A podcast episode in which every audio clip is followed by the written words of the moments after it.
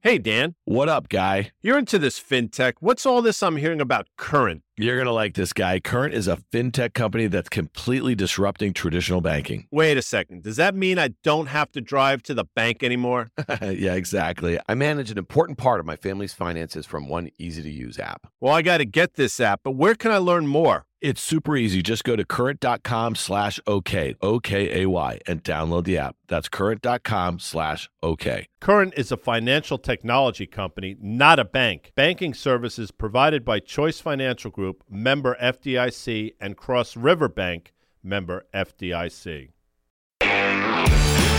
Welcome to OK Computer. I am Dan Nathan. I am joined with CNBC's Tech Check host, Deirdre Bosa. Deirdre, welcome back.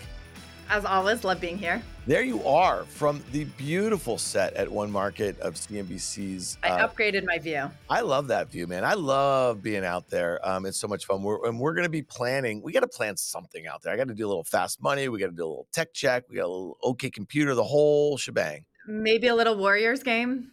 Oh, I would. Well, first of all, down three to one, D. That that is a little hopeful here to the LA Lakers. So you're talking to a Leafs fan, so I know. So you know, hope springs eternal. I know. You guys are gonna you're gonna need a little hope. You need a big comeback if you're gonna break a curse in the case of the Leafs. And I'll say a lot of these playoff games in both the NHL and the NBA have been going seven, but when you go down three to one, it's not particularly great. All right, listen, you and I have a ton to cover, but we have a big show here. In just a few minutes, I sit down with Rick Heitzmann. He is the CEO of Firstmark Capital. We're going to cover some of the goings on in Q1 earnings, some of the kind of trends that they are seeing over there, um, and through the lens of, of their investments, their portfolio companies for um, enterprise spending. I also have a great conversation um, on all things fintech with uh, CTO and co-founder of Current. That would be uh, Trevor Marshall.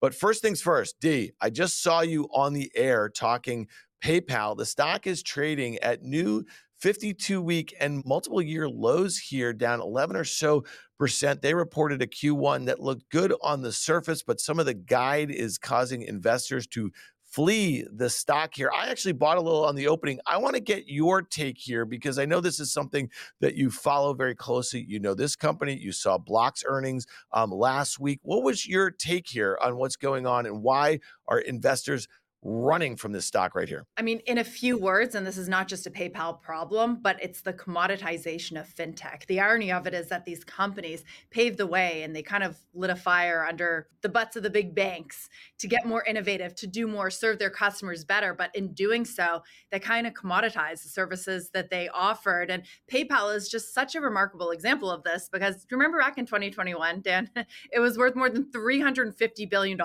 You have people like David Solomon of Goldman Sachs back saying, What is going on here? If I were to split off Marcus, you know, it would be worth more than it is within Goldman Sachs because investors just valued that innovation and that growth that PayPal and Square um, offered. And what a change it's been because you know it's now what just north of 70 billion dollars and it's worth less than all of the big banks and i think that just tells you that you know it's not valued as highly and when you compare it even to a block which is what we just did on tech check um, it's far more profitable right? Kind of any metric you look at free cash flow ebitda um, eps and it, what's interesting here though is that investors are valuing the growth and the innovation of block though i would say not as much as it did a few years ago yeah, so it's interesting. In my take, and, and and Trevor and I talk about this a little bit because you know they built a company, he and his co-founder Stuart, um, that is very focused on some of the same innovation that you know Square and PayPal were rewarded for, and it is truly remarkable that at its highs in 2021, I mean, PayPal had a, a market cap greater than Bank of America. That is the Bank of America. All the big banks except JP Morgan. It's crazy. And you know, listen, I I look at these sometimes through a slightly different lens here. That you know, that is not on the company, right? So in 2019, and I looked through their release last night, you know, they had I think 300 million registered users by this quarter. They have 435 million those are active registered users. You know, so they're not growing at the speed. They're like single digit, you know, low single digit growth. But this is a company that has, I think, you know, high 40s gross margins here. And, you know, I don't know. I, I kind of look at this and I look at the expected EPS growth somewhere in the mid to high teens. I look at revenue growth expected to be, you know, high single digits with that sort of margin structure and those sorts of users. And I'm looking at it trading 13 times this year, 12 times next. I, I bought some on the opening today. You know, like again, trading near a 52 week low. Maybe it's a bit of a trade. I think the innovation is really um, the issue. And what you just said, I heard you say it on air, it's like the banks figure this out, right? They're like, this is ours to lose and that's why they've been investing so heavily in it. At the same time, you know, I, I, I hear your comment on user numbers and Venmo, PayPal is head and shoulders above its competition, but also has this cool factor that the big banks don't have. I mean, over the weekend I was at a farmer's market. Obviously, don't bring any cash with me anymore, but I paid by Venmo easily and quickly even gave a tip to the band that was playing via Venmo, um, which is something, by the way, you could do in China years and years ago. That's just catching on here. Um, but the idea is that maybe PayPal is not doing a very good job in monetizing and cross selling some of its products in a way that maybe Block is doing a little better. And part of that I mean, we know that Dan Schulman, the current CEO, is going to be stepping down, but they it doesn't even sound like they're close to finding a replacement. Meanwhile, they've given up some good talent. I think about Bill Ready, who's now leading Pinterest. Remember, there was those rumors that PayPal would acquire Pinterest, and everyone was scratching their heads. But hey, if you acquire Pinterest and get Bill Ready back into the company, that doesn't seem like such a bad deal to me. Because remember, he was the founder of Braintree and Venmo, which PayPal acquired, and that really led to their explosive growth.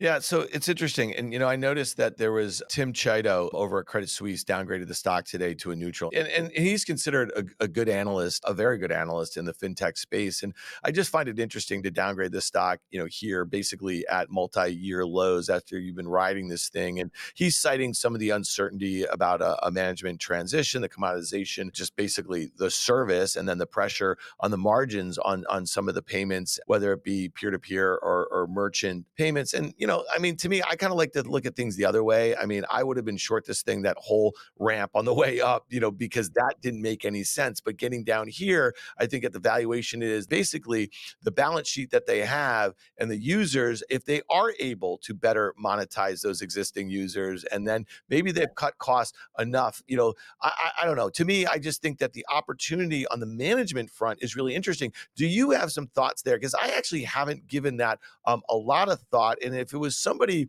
you know, some big luminary, whether it be from traditional finance that actually has some sort of, you know, kind of tech bona fides, uh, that could be really interesting to its stock that's trading this cheap. I, I, I, the, I don't know if, if our listeners aren't seeing I scrunched up my nose when you said maybe someone from the traditional banking space. I, I, don't know. I'm, I'm less optimistic on that front, but I do think that there are some interesting candidates. And let's not forget that it was the PayPal mafia that has spread out and created some of the most innovative companies of the last decade plus. There's a Max Levchin who's done a lot at Affirm, but it turns out buy now, pay later isn't such a good business. You get someone like that back at the company. There's also Sarah Friar, who was the CFO of Square, who's extremely well regarded on Wall Street. Nextdoor, I think it's below a billion dollars now. That's been a really tough go.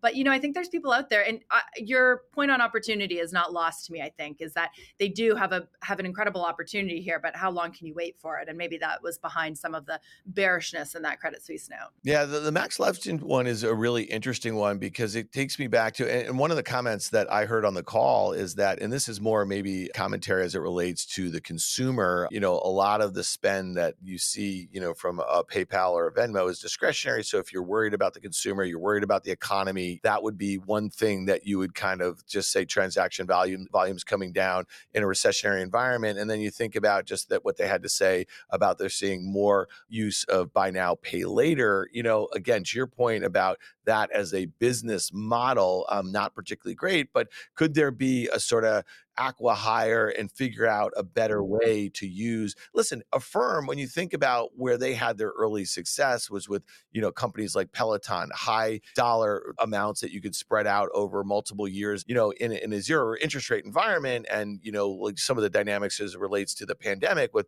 consumer savings and all that sort of stuff that made perfect sense but in a tougher environment that could be more difficult. When you think about Block or Square, where it's trading, it is basically trading at the market cap of what they paid for Afterpay in the summer of 2021. And that brings me back to the fact, and and you know, Trevor and I talk about this a little bit. You know, when they made that bid for Afterpay, you know, I think it was equivalent to like 30 billion dollars and maybe cash in stock at this point, Amazon had the ability to buy Affirm, but they did not, right? And they did that partnership. So to me, maybe Affirm looks interesting. Maybe it looks interesting for some of the tech, maybe some of the um, established relationships that they have with merchants, and obviously for Max.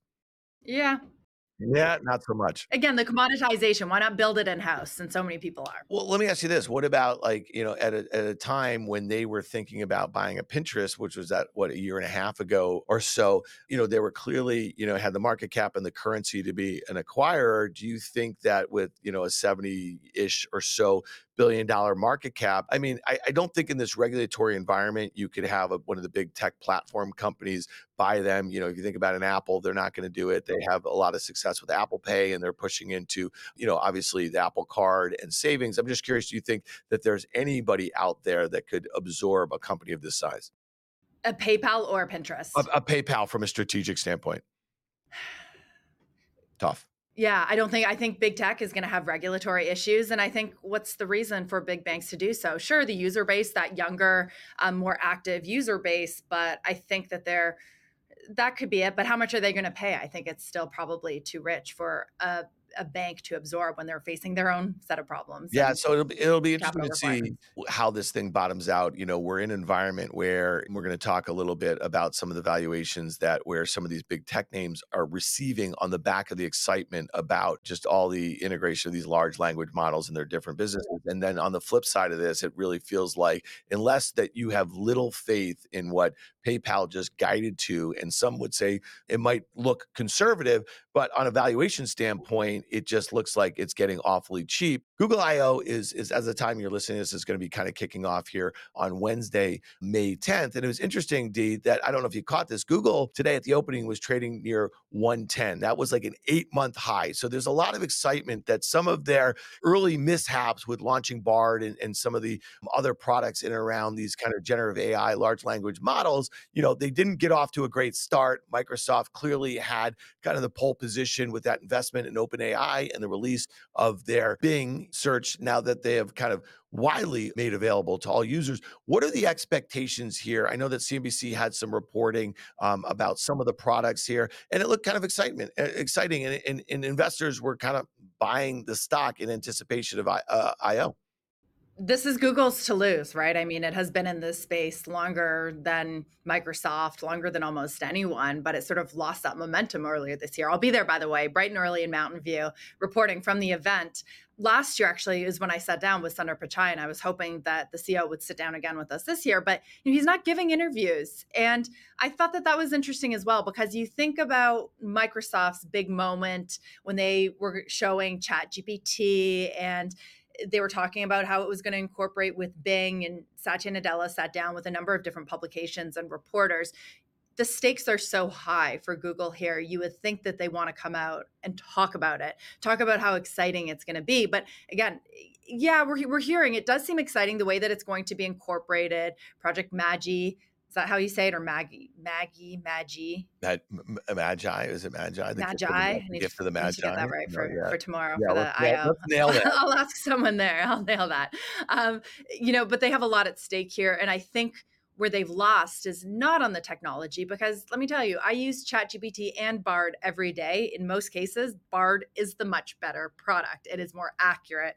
It is it's just it's just better in my opinion and this is anecdotal but you know just when I use it for my own research purposes. But the problem is that people are going to ChatGPT because it captured the imagination, it captured the mainstream a lot quicker. So I think that Google has been moving cautiously and that's probably a good thing given how complicated this new platform shift is. But they need a moment. They need a moment at IO to really you know a wow a wow moment to show users that they can be as fun and innovative and as exciting as microsoft and chat gpt it's funny, you know, you and I now have been talking about this since December, you know, on a weekly basis. And there's been a lot of great reporting in and around just kind of what the hype might be versus when the rubber hits the road, how these technologies are going to be integrated in products that users are, are you know, going to come to rely on. And I think your point, uh, you know, I've tried the Bing chat GPT. And, and again, it's purely anecdotal. I just don't find it particularly useful. But when I think about our reliance on Google products and Google search, you know, fine, those blue links might go away in your search, but there might be other ways that they've been quietly, and we know that they have, right? And so that goes back to you said this. I think you were one of the first people to remind me of this in like 2015 and 16. I mean, Sundar basically said, we are an AI first company, you know, and so they make products that people come to rely on and don't think twice about that become verbs, you know. So the open AI thing, when you think about, and, and again, this is kind of front and center for uh, I think a lot of investors, but also users. You know, there's an article in the journal today saying that Chat GPT is causing a stock market ruckus. Well, it's been doing that all year, and you think about that 10 billion dollar open AI investment, and they've gained basically a half a trillion dollars as Microsoft in market cap since doing that. So this is going to become something that once the hype sort of abates, once we've had all these user conferences, all these product launches, who's using it? How is it helpful to them using it? You know what i mean? Like and then ultimately i think the stock market will arrive at the winners and losers in the not so distant future as the dust settles from all the hype. You know you're right and let me contradict myself. Yes in the short term google needs that wow moment tomorrow but they're thinking long term. They've always been thinking long term. And we may look back at this moment, Dan, you know, five, ten years from now, one year from now, and think, you know what, the winner is ultimately the one that went cautiously, that made less mistakes in doing so. I mean, look at the the internet 1.0, right? Um, the company Netscape that sort of pioneered the way wasn't the one that we necessarily used after the fact that we built Web 2.0 on top of. So it's it's an early early early innings for this and i think we're far from deciding the winner but more importantly tomorrow it's not just capture sort of the mainstream's imagination tomorrow but i think what's going to be really important is google to capture the developers and show them what they can do with these products because that's really the part of this that matters what developers are going to do so that you know we're not just going on chat gpt and bard but they're integrated in the apps that we're using or will be using yeah, no doubt. You know, and it's interesting. You know, just if you just look at the Google stock chart, I have it up here on, on FactSet, and you look at how, you know the start of the year below 90, and it had this huge run up to kind of where it's trading right now at 109 or so um, by early February, and then they had the mishap with the Bard launch after after the OpenAI, and it got killed, and it got back to 90, and then it went back to 105. It's really been consolidating here, and I think you're right. I, I actually to differentiate between what they need to do tomorrow. That's really for what investors have perceived. Like if there is another big screw up and the stock's going back to 100, I mean, like really simply. Now, the developers there, these are technological people, they're going to think about things not through the lens of the stock market, right? And so, again, Nor should they. And, and that's the longer term sort of view. And that's like, I guess, the fun part for for you and me as we have to like think about both of these things as we're talking about all right, that is Deirdre Bosa. She is CNBC's host of Tech Check. Debo, I can't wait to check back next week and hear how this Google I/O went. So thanks for being with me. Thanks, Dan. Stick around for my conversation with Rick Heitzmann.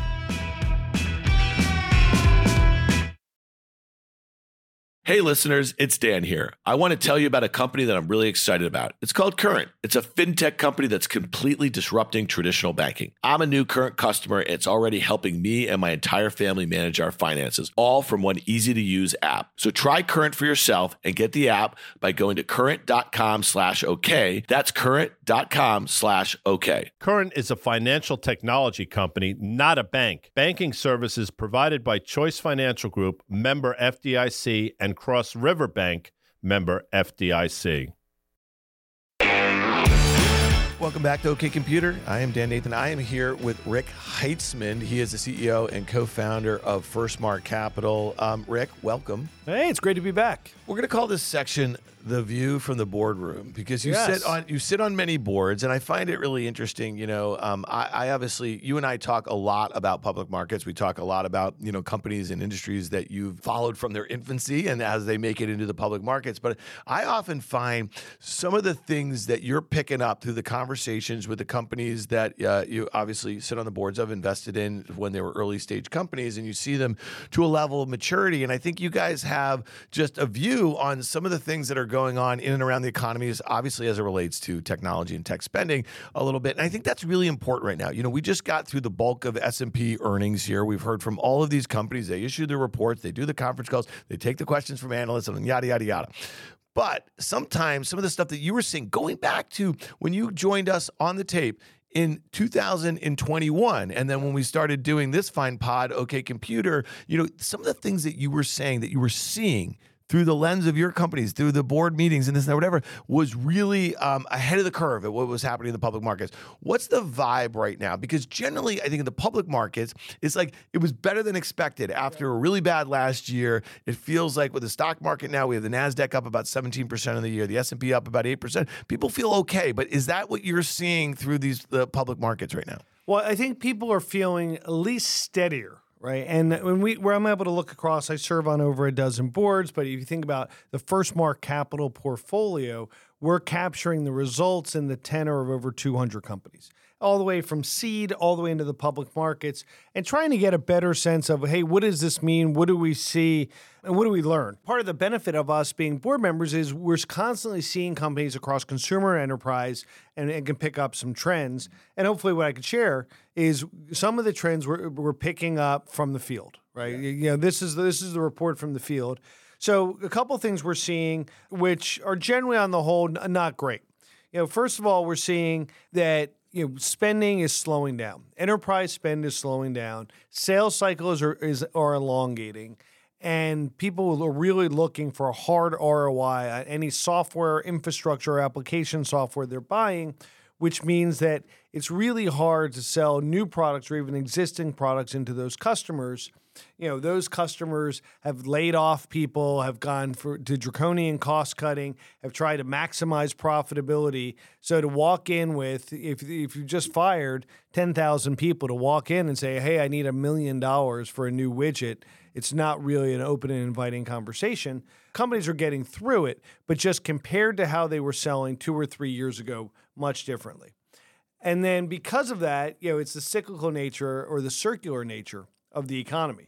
So if those companies slow, they get a little tighter. You know, they're thinking more about their own performance management among their employee base and their layoffs, hoarding their cash, and all of a sudden, it, you know, it begins to kind of touch on a little bit of the crisis of confidence. Well, it's interesting that you mentioned that, right? So, uh, you know, you you've been talking about, I think, in the start of 2022, that these companies they have to cut costs. The easiest way to do it right now um, is to to kind of lower headcount, especially Exactly. after the headcount growth that you saw in 2020 or the back half of it into 2021, and many of these kind of high tech companies. Then what they did is they had to kind of like like sign up for a lot of licenses of, of Yeah. software. They added to their um, their cloud, you know what I mean, capacity and Well, everything they- like they- that. If you're growing your employee base by 25% a year and everybody gets everything from single sign on authentication software to expense management software, all those software providers thought they were geniuses because they were growing their IR, their ARR 25% by a customer and everyone was getting paid and everyone felt great about it. Now, as employee bases are contracting, that's having the opposite effect. Yeah, so so it's interesting, and, and again, going back to the public markets and what we kind of heard from, let's say, Amazon's AWS. I mean, they're going to have their slowest, you know, year over year revenue growth in in years. I mean, almost ever, right? I Well, they, it was- everyone's like cloud, cloud, cloud. Yeah. They couldn't get into too much of the cloud. If you have an employee that loves, you know, Google Cloud versus AWS, you get them both. And uh, you know, it seemed cheap, and you know, no one was ever going to be t- terribly concerned. And now we're seeing, we actually seen a fair amount of companies. We just signed a term sheet for one that basically tries to optimize your code to decrease your cloud costs. And cloud costs are becoming so important not only for the big companies, but even the small companies, that companies are being formed to lower those costs. And that's kind of the part of the cycle we're in where cost cutting's cool again. Yeah.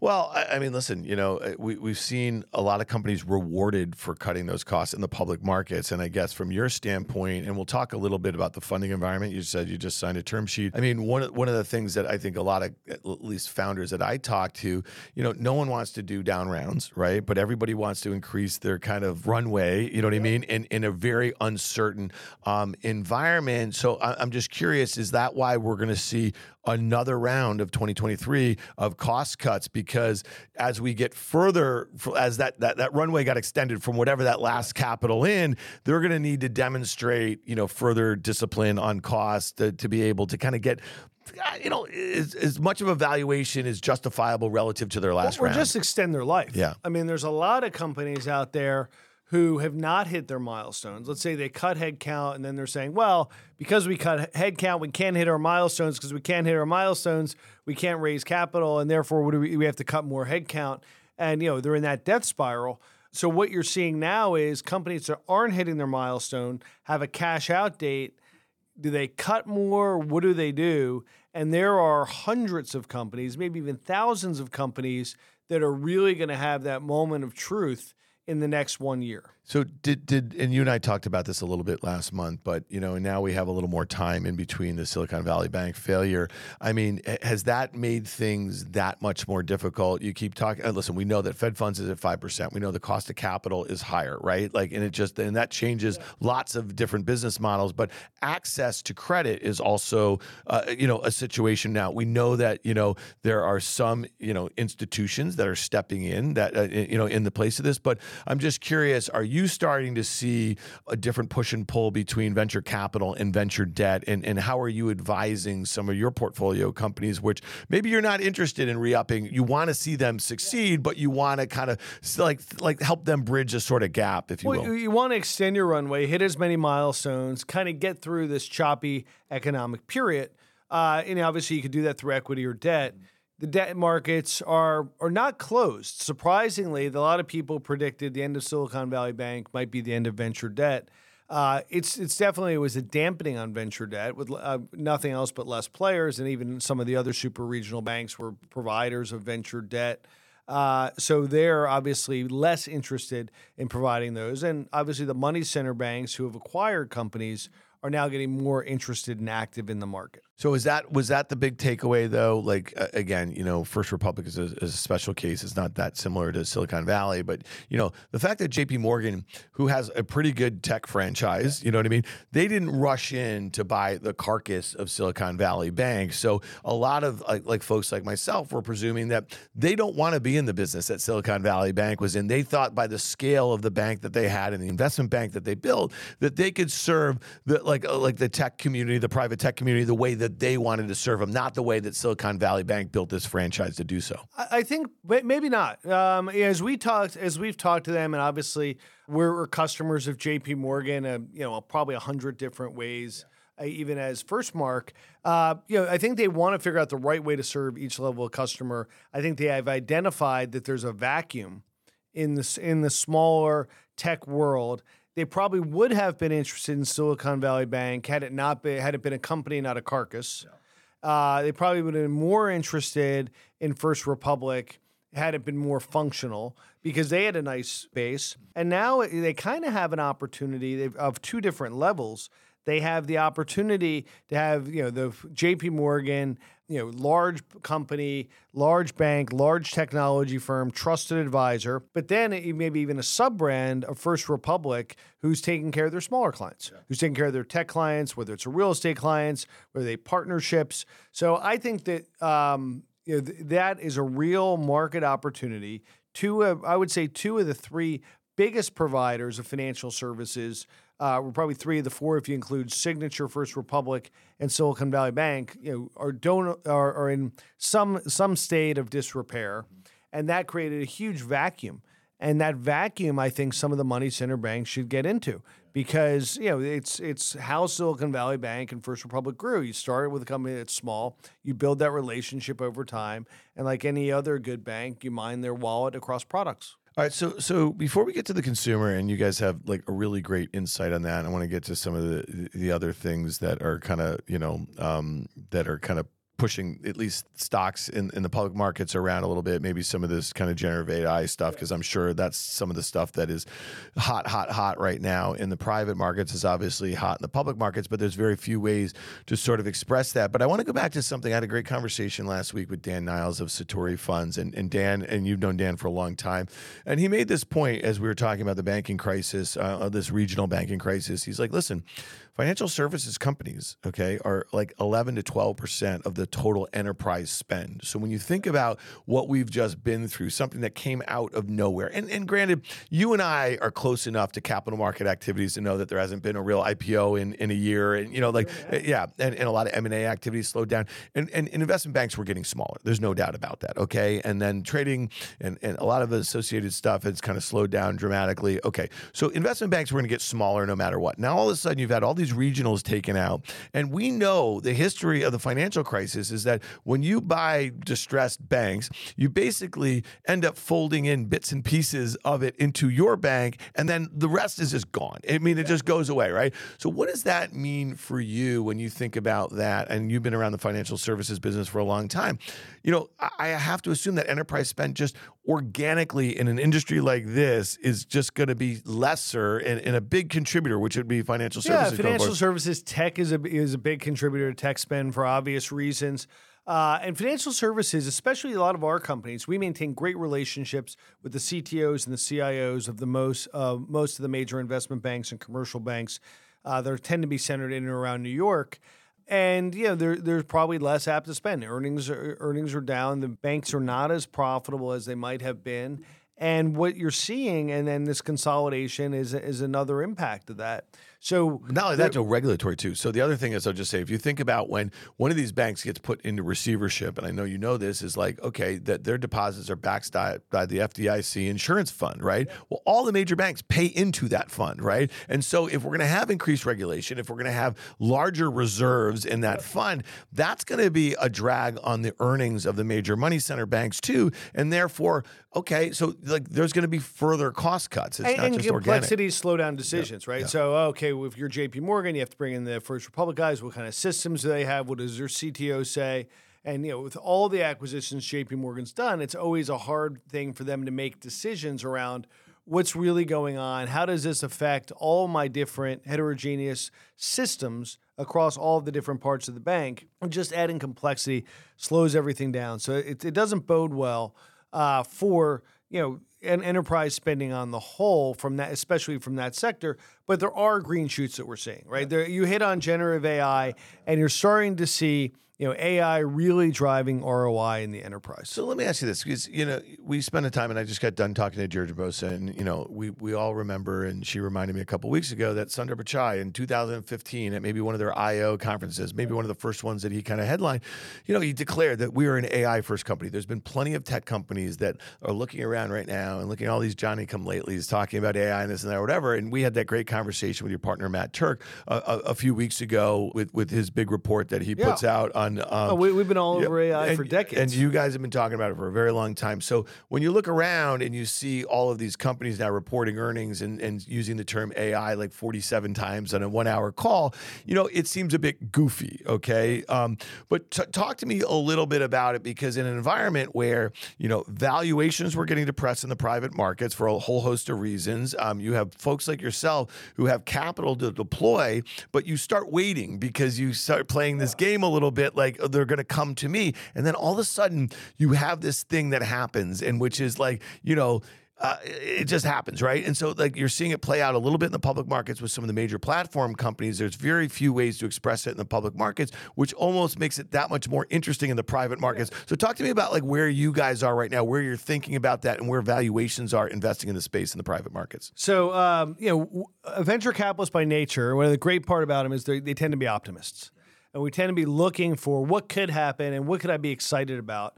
You know, and that's switch switch over my career from the internet to mobile to social to geolocation, and we were kind of stuck. It was, and I think we've talked about this over the last two years. There wasn't the next big thing, and then you know, so economy was shitty. You know, tech, uh, tech multiples were contracting you know, and now there, what's the next big thing? And the things we might have thought was the next big thing, or some people thought were the next big things of crypto and some of those sectors are clearly not the next big thing. So, what is the next big thing that's going to ignite a next generation of entrepreneurs and venture capital? And I think it's become clear that you know AI is now having its moment and you know AI is everywhere. AI tells your Uber driver where to go, right? I mean, AI is is you know helps you figure out you know how to how to pay for your coffee. It's it's really become part of all applications, and maybe it caught people's imagination because ChatGPT consumerized it, right? So it was able to put AI in the hands of consumers, and it was the fastest growing consumer technology ever. Uh, as everybody was trying out having ChatGPT write their term paper. And then, so as things have changed, you know, why does it matter for VC? So it's a, it's it's fundamental, and we we see uh, step function changes being made.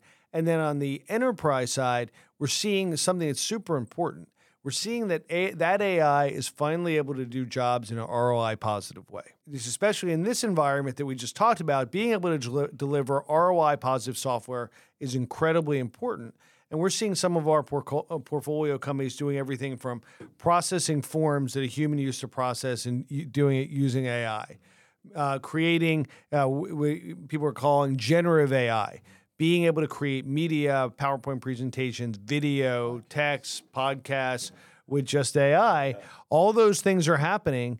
And not only are they happening and it's working, but you're able to generate real ROI. It's interesting because you know Dan Niles reminded me of a quote. He quoted it last week on the pod. Bill Gates. He said that you know transformative tech, and, and I'm paraphrasing here, is much you know it's it's really overhyped in the near term, and it's very un, underhyped in the long term. And and so um, I think that's interesting. I think for me as somebody who's really focused, obviously on the public markets, and I just said this, there's very few ways to express this view as a as a pure play, right? Yeah. So if you think you're trading a two trillion dollar market cap company like Microsoft based on a ten ten billion dollar investment in OpenAI, and it's gained a half a trillion dollars since they made that investment on that. It's probably not going to play out in, in, in the longer term the way you thought, right? And if you're selling Google, you know, a 1.2 trillion dollar whatever market cap company, a company that literally has staked their their their future on this for years, not just this year. You know what I mean? And you're selling that, saying that they're going to be a loser. That's probably not the best way um, to do it either. But does does it worry you because you've seen these hype cycles? Cycles, and I know that's embedded into um, a lot of the, the, the technology investing that you've been doing over the last 25 years or so. Do you worry that some of these companies are going to raise money at, at, at basically valuations that they'll never be able to grow into because the big platform companies will realize most of the technological gains in and around their existing you know platforms yeah. that they have in their well, user I mean, We've heard that for years, right? You know, I got first kind of venture capital. Why can't IBM do it? Then why can't Microsoft do it? Then why can't Google do it? And you know they have a million you know a million engineers working a million hours and they should be able to do anything uh, and, and, you hope that, that you know especially the tools being as good as they are that individuals or small teams that work really hard have a little bit more ingenuity and have a ton more focus can make substantial progress all right, let's talk a little bit about consumer. Um, and and you know, it's interesting to me about this earnings period is that you know a couple of the biggest winners in the public markets in tech were Microsoft and Apple, um, and trading very near like you know 52 week highs if not have made new ones after that. And then on the flip side of that there's a handful of consumer names that seemingly put up like disappointing results and i'll just throw pinterest uh, snap lyft okay? So this was part of this kind of last um, ipo class if you will um, of, of tech stocks. And they're trading really poorly. They, I think all three were down at least 20% after the results. They've continued to go down. And I think what's interesting, and I always find this interesting about markets and where we are as far as maybe a rally or where we are in, in a sell off, was when you start to see dispersion among similar sorts of names, similar sorts of stories, but investors start getting a bit more picky about results. So, so I'm curious, like your thoughts on that, because right now I look at a Lyft or I look at a Snap. There's no low low enough. These are hat sizes now, right? You know what I mean? Mean? And that's a dangerous place to be when you're a uh, you know when you're not a profitable company on a GAAP basis in a market that's a lot more sensitive about valuations with interest rates much higher. You're a number two player or number three or number four player in your space. I think Pinterest is a little bit different of a story in my yeah, opinion. I mean, I mean, I think it's it's hard to compare Pinterest to Lyft. Yeah But I think what you're saying is everybody's kind of reporting mixed results. Everyone's giving a little bit of unclear guidance because people are conservative about where the consumer is going to be, and that's that's creating a whole bunch of uncertainty in the market, uh, especially in media advertising based models. Um, Lyft, I think, has has separate issues because no one's really quite sure why they need to exist, and we've talked about that before. You know, does someone need to own this? Does someone need to uh, can they operate independently, or does anyone really care? I would say Snap and Pinterest. It's you know what do advertisers say? Are you seeing advertising weakness, especially if you know the company's not a Meta or a Google with a, a million salespeople and being a must buy? So a lot of those companies gave mixed uh, results and mixed guidance, and then you're still trying to figure out. Some of them got punished, uh, Pinterest or a Snap. Some of them got rewarded with mixed guidance.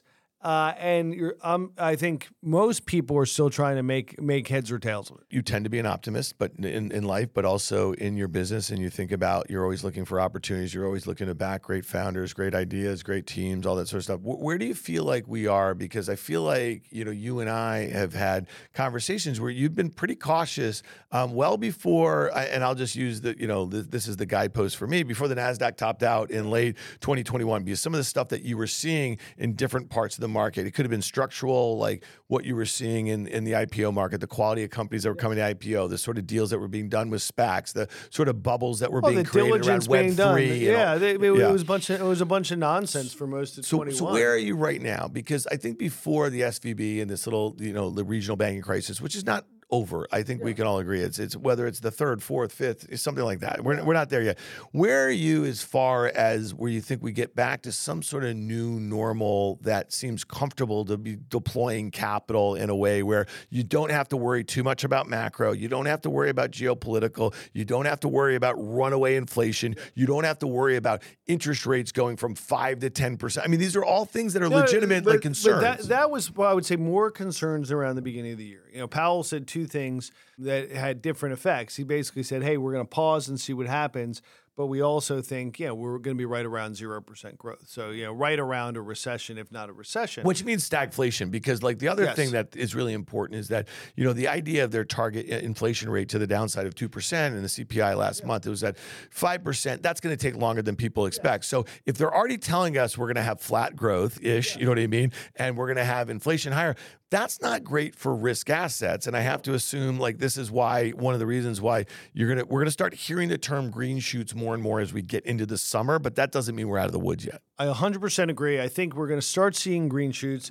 I think as people were waiting to say, okay, we, we've had enough, and everybody said, you know, it'll settle in around five percent that'll be enough. That'll probably be overshooting because the Fed tends to over always overshoot. Probably overshoot, create a little bit of, of stagflation. CPI will still be high, but all of a sudden you begin to establish rules of the road, right? Okay, so we think this is you're not going to get crushed if you put more dollars in. You're starting to see a renormalization in the market. So people feel like, hey, interest rates are probably not going to go much higher we have a pretty good sense of where the economy is going, and entrepreneurs have reset their expectations and reset their plans for 2023. So you're you're not seeing folks miss by as much as what they might have in the first half of 22. And therefore, you're seeing people start to wade back into the market. We're seeing deals starting to get done. Obviously, generative AI and AI are getting done at wild multiples, 20 plus percent times, uh, 20 plus times revenue you're seeing, but just application software, consumer business getting done a couple times revenue, which reflect historical norms, and the market's starting to thaw. I still think there's going to be some black swans out there, some things that blow up, not dissimilar to SVB. If no one predicted it, and it creates fear, uncertainty, and doubt for you know for a month or two. But I think we're probably on the backside. I think you know you're seeing interest rates being the first thing you know, renormalization of budgeting and being able to predict your results being the second thing. And I think the big thing that oh, nothing gives people more confidence than making money. So no one's been making any money for the last couple years in venture. There's been no IPOs, and there's no IPOs. That tends to depress M and A because M and A because IPOs tend to be the stalking horse for most major M and A. So if there's no IPOs, no big M and A, people have been uh, marking down their portfolios to reflect market multiples and then haven't gotten liquidity and therefore naturally are have less confidence.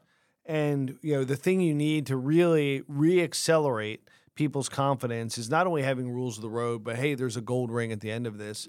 And the IPO market, which I don't think will open until either the very end of this year or beginning of next year, then begins to say, all right, we now have a functional market. You could invest in a company, you could help grow that company. The company will continue to grow, hit their milestones. And at the end of it, whether that's five or whether that's 15 years later, you have a multi billion dollar exit and being created a great company. And unless all those things, you can line all those things up, everyone's going to continue to play scared. And if people continue to play scared, the market's going to be not going to be really functional. Well, I'll tell you one thing. I mean, this is not a black swan because I think it's on most people's bingo card. But you know, if you think about the disruption we had to the global economy with, with Russia, you know, invaded yeah. Ukraine last year if China were to do anything from an embargo to some sort of attack, I mean, what, as it relates to Taiwan, think yeah. of like th- this this Nvidia, you know, AI chip bubble that has kind of been, you, yeah. know, like that that thing pops. And if you think about it, this could be actually a you know a way in which if the Russians wanted to disrupt, you know, some of the kind of the oil like like market yeah. and that sort of thing, and they clearly did natural gas. Think about like what what would happen with the global sort of chip in, environment, and if you think about all the manufacturing, uh, I, I, think on. that would be the it would be one of the worst things that could happen for the tech industry because it would break the supply chain. You wouldn't have chips, and that's not just chips for PCs. For it's everything, phone. It's Autos. everything. I mean, like, no, every, I mean, the, the refrigerators. Yeah, you can't the, buy a refrigerator yeah, yeah. without chips. You can't do anything without chips, and just even putting some uncertainty around that. You know, if you throw some, you know, uh, Russian ships.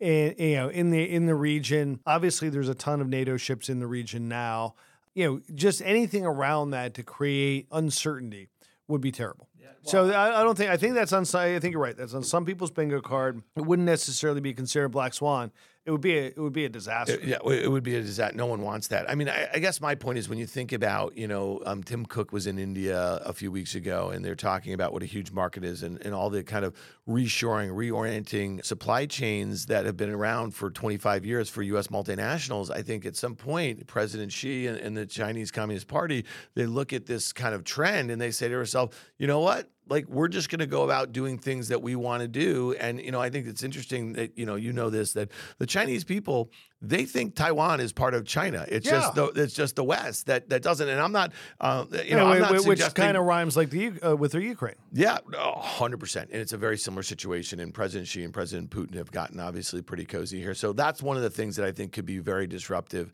You know, in, in a but there way. there could be more banking crises. There could be more bankruptcies, personal and corporate bankruptcies. That's already spiked a lot. And what are the repercussions of that? Obviously, the the debt ceiling it's gonna. I everyone thinks it's gonna be worked out, but under what terms is that worked out?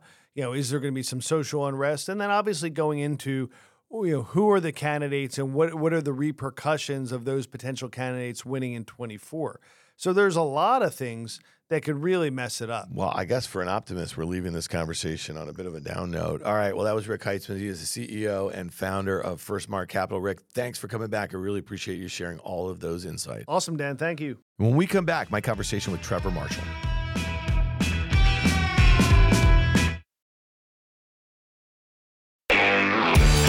Trevor Marshall, CTO, co founder of Current. I am in your fine offices here. This is where the risk reversal media audio empire and video now. You can see all these like, nice little cameras in here. We are in the current Risk Reversal Studios. Welcome back. Yeah, thank you, and welcome back. Yeah, well, there you go. I mean, I, I kind of see you in the cafeteria, at yeah. the, you know, getting a little coffee here and there, that sort of thing. So we we do chit chat, but you and I have kind of, um, you know, we've been talking about some of the things offline that we're going to talk about today. You were last on the pod uh, late March, and a lot has happened. I think we're kind of looking ahead at what we might hear from some of your um, some of your peers, some of your competitors, some of the the public market participants, and current space here. And we've gotten a lot, not just from the classic fintechs, but also Apple. You know, this is one that I think you guys have kind of kept an eye on because of, and we talked about this a little bit with Stuart um, last week on On the Tape, you know, because of that installed base, because of what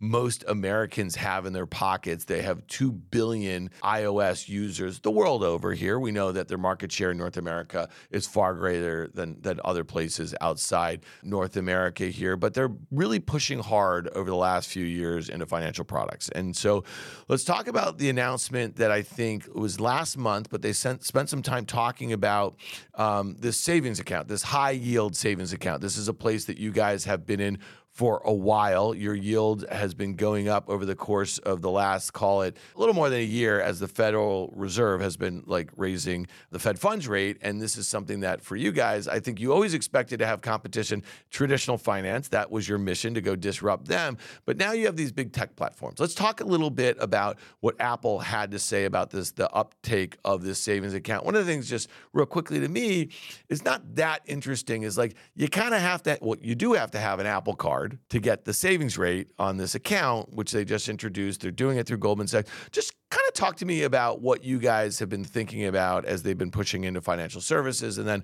ultimately this savings account because this is something that you guys are um, are you competing with like give, give me a sense of how you're viewing this yeah absolutely i mean when it comes to apple it's really about the last mile delivery of financial services. So it's very much, you know, Amazon's whole take and, and why they're so successful is because they're controlling that final step out to the out to the consumer. So I think it's it's super interesting that they're they're moving into the space. Well, we don't really compete directly just because of our our customer base is is fairly different. Like it's it's it's not super easy to qualify for an Apple Card and for all of the uh, components of of that offering. But I think it's really interesting that they're moving in this direction because of that that relationship that they get to have with the customer. You know, they are really the gatekeepers in many ways to whatever gets released sort of on their platforms. And there's been, you know, a ton of uh, examples you can look at for them leveraging that that influence. So it's definitely something to watch. I, I always go back to. Did you ever watch that show, Mr. Robot? It was on. Uh, oh, yeah. oh yeah. so good, right? Like yeah. that's that's probably right in your wheelhouse. Is it? It's fun. And and so like you know the whole idea of E Corp, right? Like it was kind of like a play on Enron, which happened to be like an evil, uh, you know, energy company, but really like like to me when I was I was thinking Amazon, right? And so um like a little bit, right? Like as they're finding their way, and so do you like do you see them as competitors? Do you see an Amazon, you know, like they have buy now, pay later, right? They could have bought, they did that deal with Affirm, I think two years ago. I think you and I have talked about that a little yeah. bit at the time where like Square bought that, it was an Afterpay, Afterpay right? Yeah. Or something like that. And they could have bought Affirm, but they decided to partner with them. Like, do you guys see yourselves like now having to focus a bit more on, on a lot of these platforms? Like, do you see everybody has competition. If you have a financial relationship with a tech company, are they ultimately going to be competition for fintech? I think it, it is more of a like how how do they enable our products because ultimately, you know, we deliver our services through an app which is available through the App Store.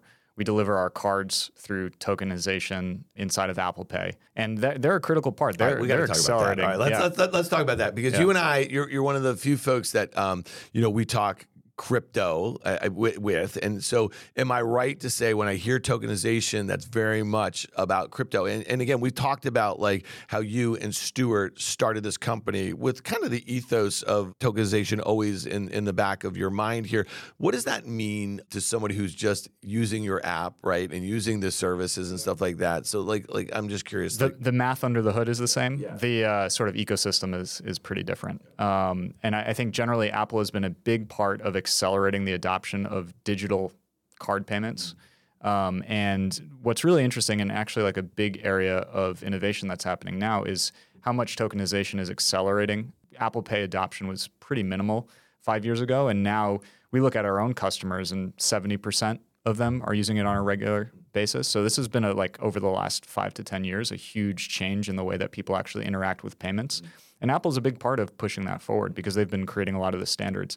At the same time, you've been seeing the networks start to evolve to in, take enriched information um, into the transaction flow, the authorization flow. So it's adding a level of security, it's adding a level of data transparency that's actually really healthy for the consumer because they can get far more security on all of their transactions when you encode things like where is the device? And did they use face id and you know sort of all of the additional value that comes with this the flip side of it is you've got big distribution channels aka apple or google controlling that last mile delivery um, for the services so the balance between really great customer friendly functionality you know you're not inserting that chip waiting five, ten seconds for that transaction to go. You just use it on your phone. You don't need to bring your wallet with you. With the flip side of like, okay, well, now there's really kind of one way that this is getting delivered. So, what do you guys think? I mean, um, you know, when you think about your product roadmap a little bit, and, and, and, again, you know, payments has always been a big part of this, but you guys offer a lot of other services. Stuart kind of spilled the beans a little bit. He hinted to the fact that you guys have a credit product coming out, and you really want to service, you know, your customers. You want to give them access to all the, the financial products that they will need in this kind of, you know, I listen. I I, I just see it and again, I know you guys don't like to be tagged with like the the youth, you know, financial product experience, but my kids use Current and I have the app and I interface with it and I see, you know, the ease of this. They will never have a checkbook. They will never go to, you know, a, a banking branch. I mean, they're, you know, like that sort of thing. And, and so to me, I, I find it all pretty fascinating. And I, all of us are going less and less and using those sorts of parts. So when I think about that though, okay, so I think about the fact that to get this app, let's go back to the Apple thing for a second. To get this 4.15% savings account and they don't have any limits on it, this and whatever. I need to have an Apple card. Okay. So the average, you know, Apple card rate is going to be mid to high teens, maybe higher than that, you know. And I think about it from the standpoint, I'm like, okay, if I'm putting my personal finance cap on as like CNBC guy or whatever, I'm going to say to people, well, maybe you shouldn't actually be earning 4.15% on a savings account if you're running a credit balance on your Apple card because you wanted to YOLO the latest Apple product and you wanted to do a buy now, pay later or something like that, right? Like, and you're paying 18 or 19% on that. Like, talk to me a little bit about that because I think your customer base is a little different. I think Stuart used the term on our pod last week. He didn't call it the average American, he called it the normal American because, and, and I like that. So, talk to me a little bit about that because I also know that financial literacy is important to you and to your client base also because you guys use this expression. These are people who are living paycheck to paycheck. You are trying to offer them a user experience and a level level of service that they won't get from the incumbent banks. Yeah, I mean the the product itself, even if Apple is controlling that last mile delivery, the product innovation is happening in places like Current, where we're thinking through, well, what are the things that our customer, the normal American, need? Um, and they need credit building, they need savings, and they need those things to come together in a way that is ultimately improving their financial outcomes. And so we've spent a lot of time thinking about our user, thinking about the products that are formed to that user, and, and then we leverage Apple for that last mile delivery. And then we have a direct relationship with our customers as well. But I think the products that they're putting out present a different value and have a different value prop than the the sort of the other components that they have, which is facilitating Apple Pay, facilitating sort of that that last mile in the App Store. I don't think that the the competition in the product space that that's a a very different game than just the requirement of having that that last mile delivery. Uh, I mean, this is not going to move the needle for Apple. Okay, so this is literally it, it almost reminds me of you remember the years of the Amazon adding all of those services for Prime and really is just kind of making their platform stickier or their products and services that sort of thing. So I think about this that 2 billion installed base is they want to layer on as many services as possible. We know the hardware business is not a great margin business. And so one of the reasons why, you know, Apple for over the last five or six years in this really low rate environment before the Fed started raising interest rate, traded at below a market multiple. And now it trades well above a market multiple. And the stock got re rated because of all the services that they're ba- basically able to offer this big installed base. And so I just think of it like this is never going to move the needle. I think Tim Cook said they had like, I don't know, um, you know, you know, billions and billions of dollars that came to them because of that. But I, again, I think that probably hits a wall at some point because they're never really going to be in the financial services game. Does that make sense to some degree? We'll see. Yeah. Right. I mean, let's see how they evolve their product roadmap. From what I can see right now, there's still a ton of space for people who have more specific sort of products in mind with a more specific customer. The challenge with working with a 2 billion user install base is that you can't really create something that works for everyone. Yeah.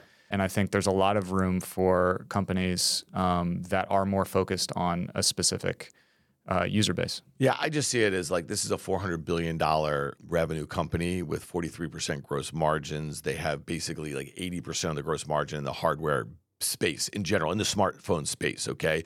So when you think about what would move the needle in financial services, look at the multiples that are being paid for lots of bank stocks that are basically working off net interest margins. You know, that is, and it's not high. You know, you know what I mean? So one of the reasons why fintech was able to kind of garner um, the multiples that they had over the last five years in the market was because of the, the innovation and the disruption that they would apply. So let, let's talk a little bit about what's going on in the public markets right now as we speak. It is Tuesday morning, May 9th. PayPal reported earnings last night. Good quarter, um, better than expected operating margins. I think they kind of hinted to some pressure on those margins um, going forward.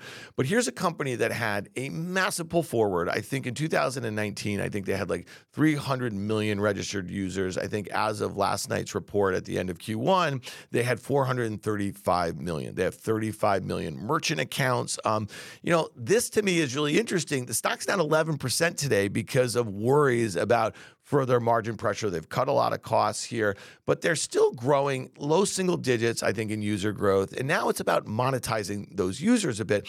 So I think it's interesting. Stocks at 52 week lows. And just full disclosure, I bought a little bit here because the stock trades at 13 times earnings this year expected, 11 times next. Those earnings are expected to grow 15% a year for basically the next two years with high single digit revenue growth. And again, about a 47, 48% gross margin sort of company. And I look at this and I say, this is kind of de risked from a valuation standpoint. So again, I know that you are not a stock trader, you know, like that sort of thing, but you keep an eye on some of this stuff. And I'm just curious when you see a stock like this down 80% from its all time highs, at its highs, it had a bigger market cap than Bank of America, which was astounding. Okay, like literally over $300 billion. It's an $80 billion market cap company. What does that all mean to you, right? I'm just curious, like from where you stand, because you aspire to be a publicly traded company at some point, and you know, you look at some of these comps and you look at, I'm sure you thought it was absolute bonkers a year and a half ago, two years ago, but maybe is it getting to a point where it's kind of baby with the bathwater down here? Uh, potentially. Um, I, I, think you have to look sort of at someone like Block as well and how they compare. And I think mostly what you're getting in those types of dynamics is well, what is the product innovation that's coming to take us to the next level of growth, right? Because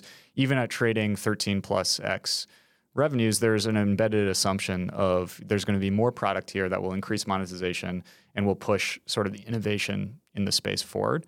Um, and you know, when you look at sort of what's been released, yes, there's some margin improvements, but you have way more bigger, like way bigger swings being taken by someone like Block, and I think they're starting to get credit for that because you're starting to see the Cash App growth, which then completes the loop on sort of the merchant and the the consumer, and cr- effectively creating a new network through through Cash App, and that's a really big idea and a really big um, sort of potential. So I think for the for the companies that really have quite a lot ahead of them, the trust in the product innovation that's going to come through is probably what's being given more uh, credence in, in, the market. Yeah. So, so, let's talk about like so some of these big platforms that you know like again you know hundreds of millions like when you think about social right and you and you think about adoption of products. I mean, there's been very few companies that have been able to hit that kind of billion registered user mark. Obviously, Facebook has done it on a couple different of their properties. Google has it on a handful, like six or seven or something like that. You know, if you look at Snap, you look at Twitter. I mean, TikTok is, I think, maybe just ticked a billion or something. It's just a big number to get to. So when I see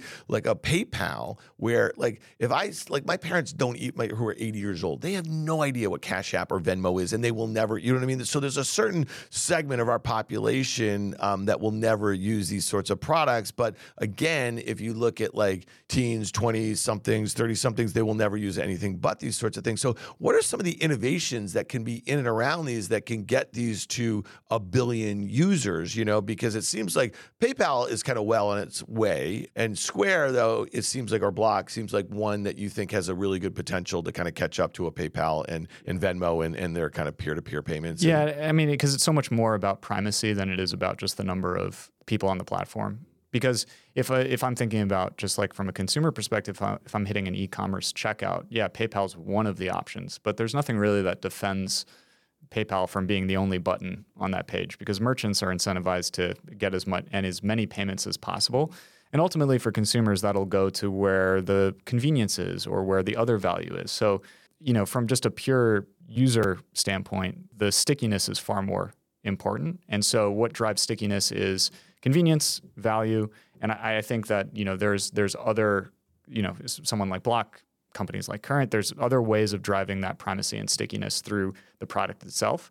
And so that's what I'd be looking at more of um, than than just the number of users. Okay, you mentioned tokenization and and, and basically it's under the hood here. You know, um, Square now Block changed its name. You know, how are they using this kind of you know um, crypto ethos like under the hood? Is, are they doing something very different, let's say, than um, than you guys are doing, or let's say than PayPal is doing?